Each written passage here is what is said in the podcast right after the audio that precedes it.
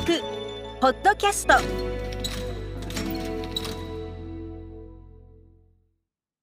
い、では皆さんこんにちは。印刷博物館学芸員の本田です。このポッドキャストでは印刷博物館から様々な情報をお届けします。今回は2021年5月29日に行った常設展オンライン解説オーブン活字アーカイブのアーカイブ配信をいたします。前回同様、内容に移る前に、解説を担当した印刷工房のインストラクター、早川に話を聞きたいと思います。では、早川さん、よろしくお願いします。はい、よろしくお願いします。はい。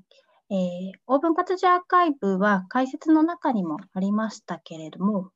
えーと、印刷工房が所蔵しているオープン活字のデータベースと年表、それからさらに実際の活字を印刷工房の前に展示しているもので、昨年のリニューアルの時に登場したんですね。えー、この年表のになる前には、もう小さい文字にびっしりと書かれた文書体の年表があったりして、もうあまりに巨大で、どうやって出力するか相談されたりとか、まあ、データベースもすごく苦労して構築していたので、えー、横で見ていて、まあ、ちょっと年表に仕上がったのを見て、とても感慨深かったんですけど、えーと、今回の解説では、まあ、戦争の時期と重ねた時に結構そうかはっきり分かったのが見れたので、まあ、さらにすごく興味深く私は思いましたね。まあ、あの今のデジタルフォントももちろんその社会からの影響っていうのはあると思うんですけど、まあ、活字の時代はもうそのまさに何ですかね、活字そのもの、ものを作るっていうもう製造業っていうのがまさにそのものなので、まあ、その直接的に戦争の影響というのを受けやすかったんだなというのがもうはっきり分かったかなと思ってます。で、はるかさんはどうですかね、今回解説してみていかがでしたか？あの結構苦労して作ったこの展示、あとデータベースが、はい、なかなかあの解説する機会がなかったので、はい、オンラインという形でも解説できたのはすごいあの良かったです。うん。まあ、あの本当に作るあの苦労みたいなお話は実はたくさんあるんですけど、ね、あの解説では全然していなくて、はいはい、結構そうですね。年表になるまでにはボリュームの多い情報量があるものを処理していかなければいけなく、うん、整理も結構大変そうかなと思って横では見てましたけど、うん、そうですね、もう書体数も600以上なっちゃうのでそれぞれあの作った会社とかもいちいち調べて、で会社名が変わってしまったりみたいなこともあってかなりあの管理するの大変でしたね。そうですね、まあ、この、えーと、アーカイブっていうのはまさにそのアーカイブっていう感じでこの20年の間にそれこそその清釣りを釣ったりとかそういうところからスタートしてあの徐々にこう充実させてきたなっていうのがあって、まあ、今ようやくその外に出せる状況にはなったとはいえあの今現段階ではそのオーブン活字自体は、まあ、活版印刷工房の所蔵活字を整理してきた結果、見える形にしたということもあるんですけど、まあ、所蔵活字なので、実際に印刷工房でもする、しているものもありますよね。今やっている、この6月から始まったコースターもオーブン活字使用しているんですけれども、具体的にどんな書体とかっていうのを使ってますかね？はい、えーと、コースターの体験ではですね、えっと、サンセリフっていう、まあ、書体のカテゴリーの中から、オルタネートゴシックっていう書体を選んであの体験していただいてます。でこれはですね、えーと、1903年にリリースされて、えーと、アメリカで作られた書体ですね。であの作った人物関係者の中にモリス・フラー・ベントンっていう人がいましてベントン、うん、母系不形彫刻機を作ってあのたくさんあのバリエーションのある書体を作ったっていうあのこととつながってきます。でこの、えーと、オルタネットゴシックっていう書体もその1903年っていう時代はまだまだあの書体の中でファミリーっていうあの太かったり細かったりとかあのバリエーションがあると思うんですけどその概念がなかなかあの形成されてなかった時代にあのいろんなバリエーションを作って売り出したっていうそういう書体になってます。なるほど。それでオルタネイティブなんですね。そうなんです、そうなんです。なるほど。はい、結構あの工房での活字自体は、えーと、普段使うものはサンセリフ多いイメージがありますけれども、そうでもないですかね。あの、つい先日までの体験内容は、えー、っと、ローマンも使ってましたね。マーチンローマンっていう、あの、国産の 書体なんですけど、オーブン書体使ってましたね。季節によってその印刷するものが変わるので、その時によっていろんな書体を使用できるというのもあるのも、その印刷工房での魅力かなとは思うんですけれども、えーと、なかなか使ってもらえるようには難しい活字っていうのもありますよね。えーと、多分今展示している中ではスクリプトだったりとかっていうようにちょっとこう簡単には組み組むのも難しいような書体っていうのも保存はしていますよね。そのあたりの活用っていうのはちょっとまあ実際に使ってもらうというよりは展示になっていくことの方が多いのかなというふうに思うのでいろんなこう活字自体のバリエーションがありつつも使うものとアーカイブにせざるを得ないものとっていうのも出てきるのはちょっと今後活字がやっぱりだんだん作られなくなってきた結果にかなというところはありますけどもどうですかね？そうですね。やっぱり保存っていうのも大事なので、うん、体験していただけてるあの書体に関しては、もう数もたくさんあって、比較的あの組むときに、ちょっとあの隣同士当たってしまっても書きにくいようなしっかりとした書体を選んだりしてます。そうですね。スクリプトとかはすごくあの繊細なので、うん、ちょっと触れてしまっただけで欠けてしまうということもあり得るんで、そ、ね、その辺はあの一応見ながらですねセレクトしてます。はい、多分あの実際に見てみるとそうだよなって思うぐらいあのなんていうんですかね、まあ、カンドレターもそうですけど活字から飛び出して文字が鋳込まれているものっていうのはちょっと組むのも繊細な組が必要ですもんね。そうですね。特にあの小文字の F の字とかはとっても飛び出してる文字が多いので、うんね、かなり気を配りますね。はい。リガッチャーもあったりはするんですかね。なんかあります。あの今体験で出してる書体とかいくつかあのリガチャー持ってますね。FI とか F。じゃあそれは体験するときにもはい、使います。ことはで使えるはい、リガチャ使います。でもなかなか。そうにしないといけないそうですね。そこも難しいですね。たまに飛ぶのフライとか、とお花のフラワーとか入れて、はい、その登場することがあるんですけど、ね、はい。はい、その辺、あ、そうですね。ちょっとリガちゃんの話とかっていうのは、ぜひあの実際見てもらえば、うん、そう、わ、かりやすい。ちょっとこの今回のポッドキャストではなかなか話、はい、ちょっと伝えきれないですけど、うん、そのあたりもぜひあの印刷工房でご体体験いただくと、そういう話も結構インストラクターの人から直接聞いたりっていうこともできるので、お気軽に聞いていただいた方がいいですよね。はい。はい。では、オープンアーカイブ自体は今もう少しずつ、まあ、今、でもデータベース充実させていっていると思いますけれども、今後の活用であったりとか、まあ、展開というのはどんなふうに考えてますか？そうですね。あの、今は、えっと、書体の歴史的背景というののデータベース化は、あの、ある程度柱ができてきたところでして、それをですね、実際に工房の実際にある活字と紐付けて管理していくっていうのが、まあ、あの目標になってます。です。あのそうですね。活字自体は、まあ、ファミリーっていう考え方もありますけれどもそれこそ映画1本あるだけでは使用できなくて1本だけではなくてたくさんの実習があって初めて組める状態なのでデータベースにそれ全部をどうやって紐付けるかっていうのも実は結構大変な作業で、まあ、これからちょっと多分早川さんも地道にちょっとずつ作業していくっていうことになるんだろうなっていうのは思ってますが。そうですね。ちょっと出来上がりを期待して楽しみにしています。ありがとうございます。はい。では今日はありがとうございました。はい、ありがとうございました。はい。ではここからは、えっ、ー、と、5月29日の常設展オンライン解説をお聞きください。はい。それでは定刻になりましたので、オンライン解説を始めさせていただきます。本日は印刷博物館の常設展オンライン解説にご参加いただきありがとうございます。で今回は第2回目ということで、えー、印刷工房のオーブン書体アーカイブという展示の解説をさせていただきます。え担当の印刷工房インストラクター早川と申します。どうぞよろしくお願いいたします。で、えーと、まずはですね、この展示タイトル、印刷工房のオーブン書体アーカイブなんですが、えそもそも印刷工房に行ったことがないよっていう方もいらっしゃると思うので、えそういう方に向けて工房のことを少しだけご紹介したいと思います。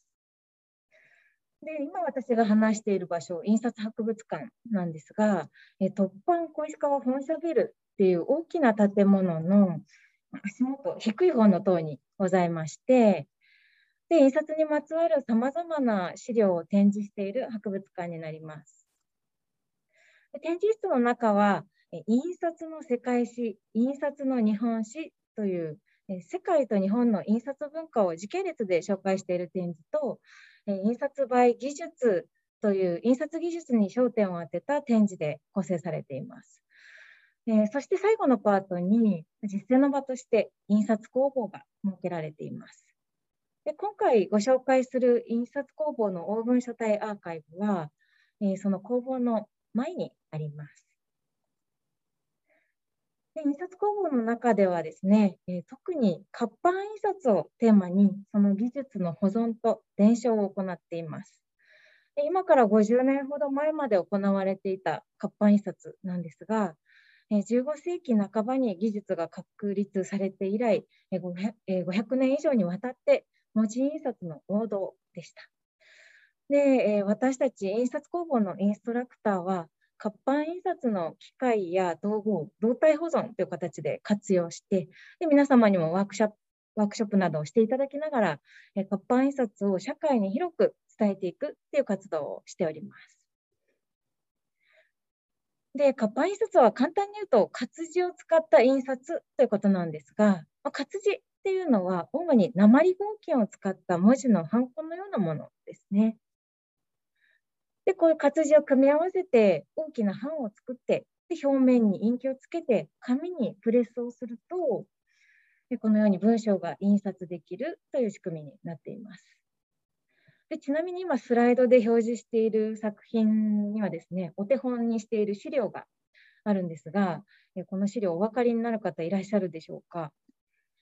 え実はこちらはですね、えグーテンベルクの四十二行聖書の一節を組んだもので、で活字はグーテンベルクによる金属活字のレプリカを使用しています。でグーテンベルク、世界史でも登場するかと思いますが、ルネサンスの三大発明の一つ、活版印刷術を発明したと言われている人物ですね。で、グーテンベルクによる活字の中から、ちょっと大文字の R の文字を見てみますと、えー、幅広のこういった線、それからペンを斜めに構えて書いたようなストロークっていう特徴がありまして、まあ、パッと見たときに黒々としていて、まあ、角張ったような印象を受ける文字です。で、このような書体をですね、私たちは、えー、ブラックレターというふうに呼んでいます。で書体にはこんな感じで、えー、いろいろなカテゴリーがありまして、先ほどのブラックレターの他に、えー、ローマン、えー、サンセリフ、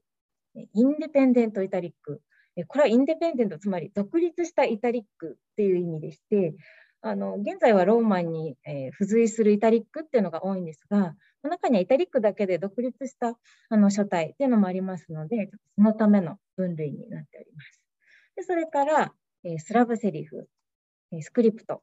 オーナメンタルというカテゴリーもあります。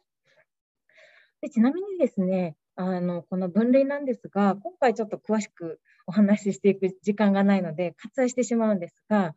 あのローマンとかサンセリフそれぞれですね、さらにあの細かく分類したり、あのオーナメンタルなんかも細かく、えっと、8つぐらいのグループに分けることができるようになっていて、あの細かく見ていくと合計25種類のスタイルに分けることもあのできたりするんですが、ちょっと今回はあの7つの大きな分類ということでご紹介させていただきます。でこの分類あの現在印刷工房で使用しているものなんですがあの例えば世の中にはローマン体にあたるものをセリフ体って呼んだりとかあとそもそもこういった7つの分類にはしないよっていう場合もあのあったりします。でこのようにですねあの印刷工房にはさまざまなスタイルの活字が、えーと、数でいうと大体600書体ぐらいえー、所蔵されてましてで今回ですねあの印刷工房のスタッフの方でそのデータベース化にも取り組んでき、えー、ました。でデータベース化にあたっては実際に活字一つ一つの清刷り、まあ、あの実際に印記をつけてするということをしてでそれをスキャニングして画像データっていうのを収集してき,、えー、きました。でまたですね日本帳だったりとか各種の研究所からえー、その書体のリリース年とか作った人の情報を調査して画像データと紐付けるということで、まあ、データベース化を行っております。でこれらのデータをもとに、えー、オープン書体の世界を皆様にもご覧いただけるようにまとめたものが、えー、今回ご紹介する展示ということになります。で、この、えーと、展示ですね、オープン書体アーカイブなんですが、えこのように横幅が6メーター59センチでパネルの高さの部分でいうと2メートル39センチあるようなとても大きな年表のグラフィックとその手前に2つの展示ケースこちらとこちら。でそれに加えて解説用のタブレット端末こちらがございます。まずこちらの展示ケースには実際の活字が入ってまして、えー、それぞれですね、工房であの実際に印刷した清刷りも並べて展示されています。でお隣のケースでは、えー、手書き時代の筆写風と呼ばれる、え、ものですね、大体13世紀から15世紀頃フランスで作られたと言われている資料ですとか、あとは、えーとイタリアの初期印刷本ということで、えー、ニコライ・ジャンソンによる1470年代の印刷物も展示しております。でちなみに冒頭でご紹介していたグーテンベルク活字のレプリカも合わせて展示しております。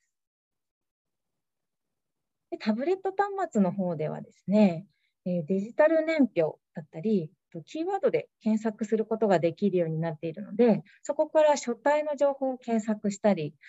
あとは、えー、書体を見る上で必要な知識を学習できるコンテンツなんかもあの準備しています。でただ現在はあのコロナ対策によってあのたとえ開館したとしてもですねタッチパネルのコンテンツなかなか操作いただくのが難しいということであのじっくりご覧いただくのがなかなかかなわないんですがあのこれもですねいつかお見せできる日が来るといいなと思っております。はい、でそして、えーと、最後に大きな年表のグラフィックですね。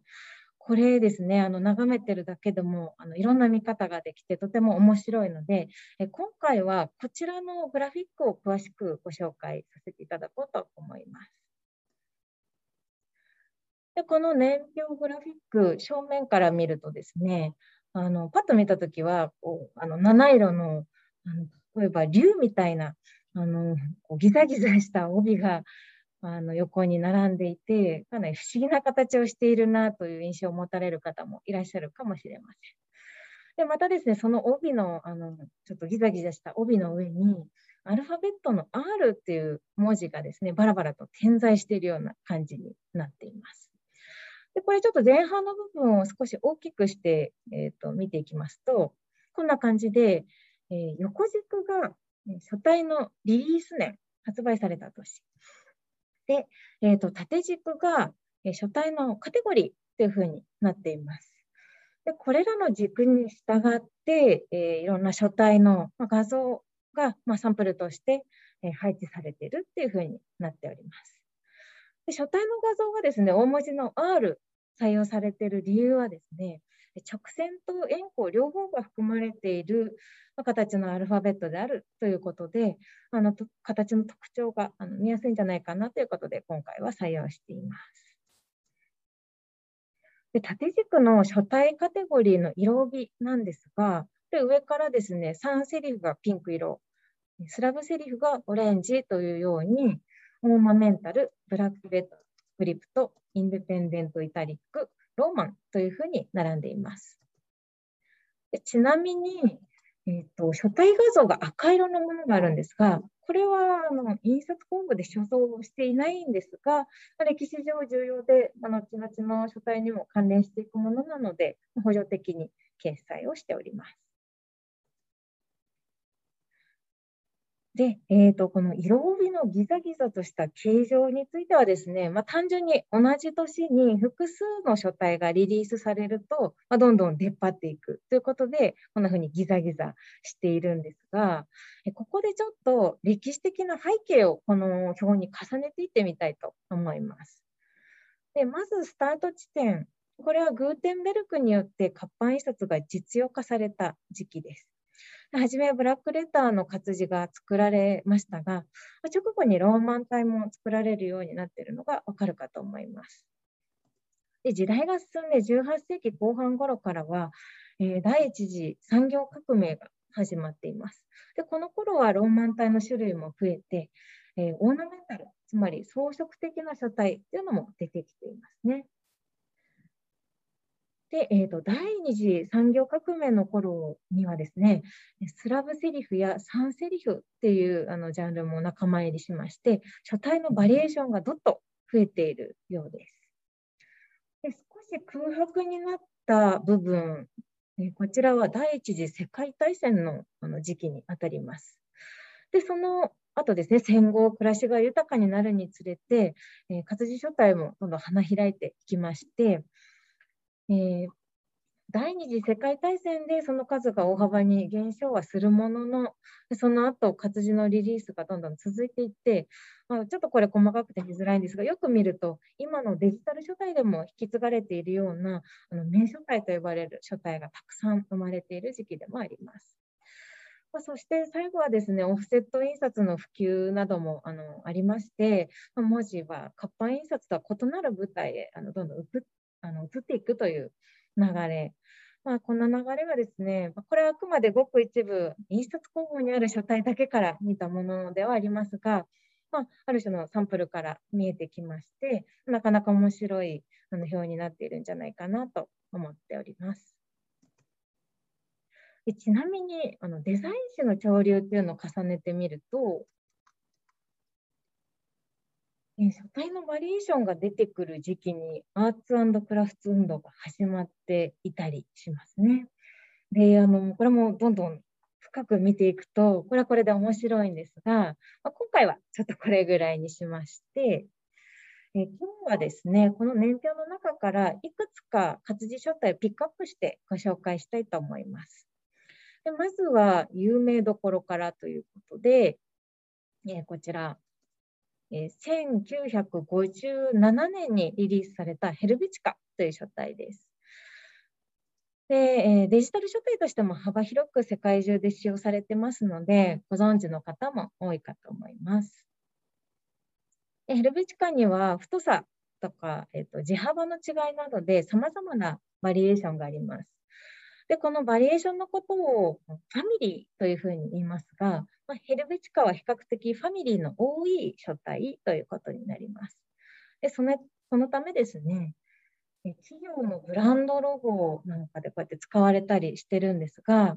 あのファミリーのバリエーションが存分に活用されていますので、それぞれのブランドに合ったイメージを演出できているのかなというふうに思います。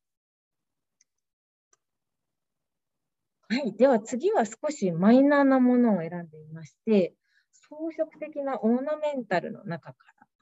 こちら、えー、1928年にリリースされたブロードウェイという書体をご紹介します。まこのようにですね、あの太さがあの強弱がとっても極端になっている、で若干あの頭でかちになっている書体なんですが、えーと、デザインの様式から言うとアールデコ様式を感じさせるような書体になっています。で、これはですね、白のあの細い装飾ラインがついたインラインバージョンっていうのがありますね。で、えー、このブロードウェイという書体活用された事例を探してみたところ、えー、1920年代のブロードウェイミュージカルについて書かれた本だったり、あとは、えー、ブレッツ・オーバー・ブロードウェイというミュージカルのチラシであの発見することができました。いずれもブロードウェイという書体の名前もそうなんですが、それだけではなくて、書体のリリース年だったりとか、作られたその場所ですね、ま、アメリカなんですが、それがですね、あの表現している作品のモチーフとも一致しておりまして、あのきっと当時の空気がよく表現されているデザインなのではないかなというふうに感じます。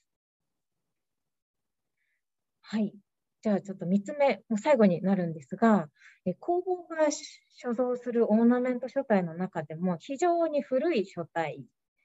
えこちら、え1849年前後、あるいはちょっとそれ以降にリリースしたと考えられている、えフィギンズのタスカンという書体をご紹介します。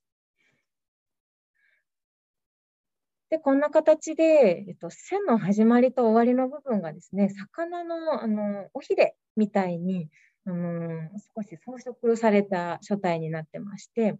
このような装飾書体はですね、あのフィギンズ社という、まあ、鋳造会社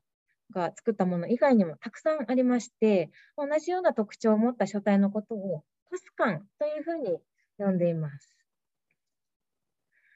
で、タスカン系統の書体があの活例活用された例を探してみたんですが、えー、こんなマークを見つけました。これはですね、私全然詳しくないんですが、あのアメリカのメジャーリーグのチーム、ボストン・レッドソックスの、えー、マークだそうです。でこのヒレ状の装飾、あの思いっきりタスカンの特徴が現れてますよね。でボストン・レッドソックスはメジャーリーグの最初期からあったチームだそうで、設立が1901年なんだそうです。でこの時期はタスカンをはじめ、まあ、こういうオーナメンタル書体っていうのが一気に増えた時代でもあります。で歴史のあるチームとして設立した頃の思いをですねデザインに取り入れたのかなという感じであの素晴らしいロゴマークだなと私は感じました。はい。ということで、えーと、本日はオーブン書体アーカイブ展示の概要と、その中から、えー、こちらとこちらとこちら、年表グラフィックの3つの書体、その使用事例をご紹介しました。で、えーと、このように書体っていうものはですね、あの私たちの身の回りにもあのいっぱい溢れてるんですがで、ごく当たり前の存在ではあると思いますが、もともとは金属活字としてそれが生まれたっていう背景があります。もっと遡ると手書きだったりとか石に彫ったりとかさらに遡ることはできますが書体っていうあの形のカテゴリーがされて、まあ、確立していくのは金属活字があったからということで、まあ、こういう背景を知ることで文字をより豊かに見たりあとは使ったりすることができるようになるのではないかなと私は思っています。で、えーと、この印刷工房のオーブン書体アーカイブ展示は同じようにですねそれぞれエピソードを持ったたくさんの書体があのたくさん紹介されていますので自由に眺めたり詳しく検索したりとグループ分けしてみたりといろいろな切り口で見てあの楽しんでいただくことができますのであのぜひ印刷博物館開館しましたらあの実際の展示もご覧いただけたらなと思っております。でまた今後もですねこのような形でお話しする機会があればえっと、ちょっと別の視点からもお話しさせていただこうと思っておりますので、あのお楽しみいただければと思います。で、えっ、ー、と、ちょっとですね、宣伝も兼ねるんですが、こういったあの印刷工房の取り組みだったりとか、活字の情報、カジュアルな内容をですね、SNS で Twitter とインスタグラムでこんな感じで日々配信もしております。えーと、ローマ字で印刷工房っていうアカウント名だったと思うんですが、ちょっとこれで検索していただくと見つかると思うので、えっ、ー、と、あのぜひ楽しみにこちらもフォローいただけたらなと思います。で一方ですね、ちょっとよりもっともっと深く学びたいって興味を持ってくださった方がもしいらっしゃったら、えーと、今年ですね、こういう大人のための活版ワークショップというイベントがありまして、その中の活版歴史教室というあの講演をあの行う予定です。で、こちら、あの、ご興味ある方はですね、ぜひ、印刷博物館のホームページからご予約いただけると、あの、今回と同じように、えーと、無料の Zoom ウェビナーになっておりますので、あの時間がもう少し長いんですが、あのお聞きいただけるかなと思います。で開催が8月の28日土曜日からなんですが、土曜日なんですが、えーと、申し込みがその少し前の8月11日からを予定しておりますので、あのホームページの方をチェックしていただけたらなと思います。はい。ということで、あの、本日のオンライン解説はあっという間だったんですが、あの、以上となります。あの、お休みの日にお付き合いいただきありがとうございました。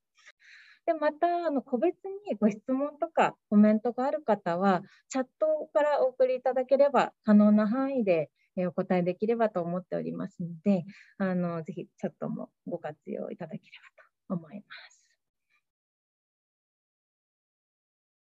えっ、ー、と、Q&A でご質問いただいた方、ありがとうございました。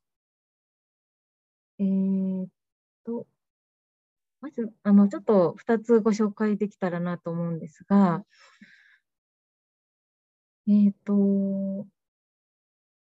ちらの年表、ウェブ上で公開していますでしょうかというふうにあのご質問いただいているんですが、あの残念ながら今はウェブ上での公開はしておりません。でちょっと、まあ、できれば公開してあのご覧いただければあの皆さんにとってもいいのかなと思うのであのやってみたいんですがあの今後検討させていただければという状態なので、まあ、今後お楽しみにお待ちいただければと思います。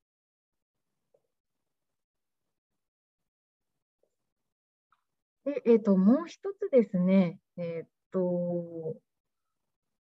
生さんでしょうか、今から書体を勉強しようと考えている方からで、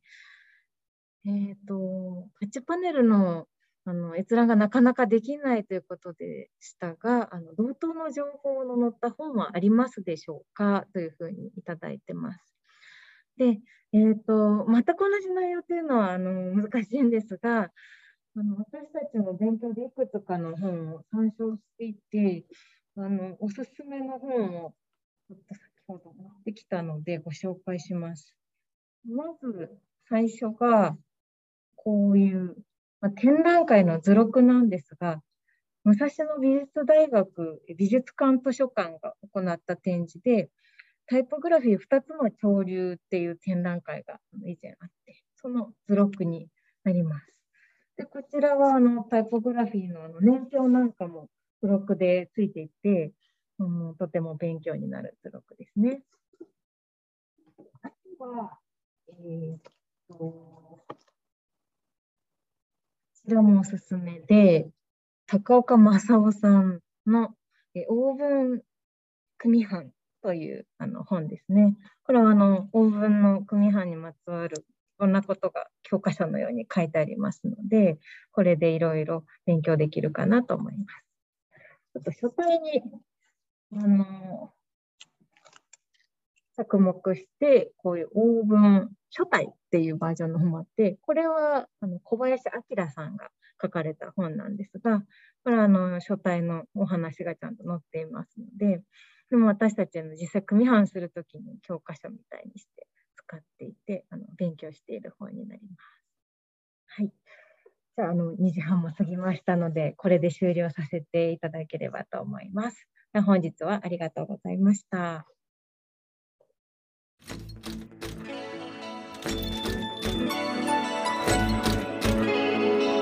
泊ポッドキャスト。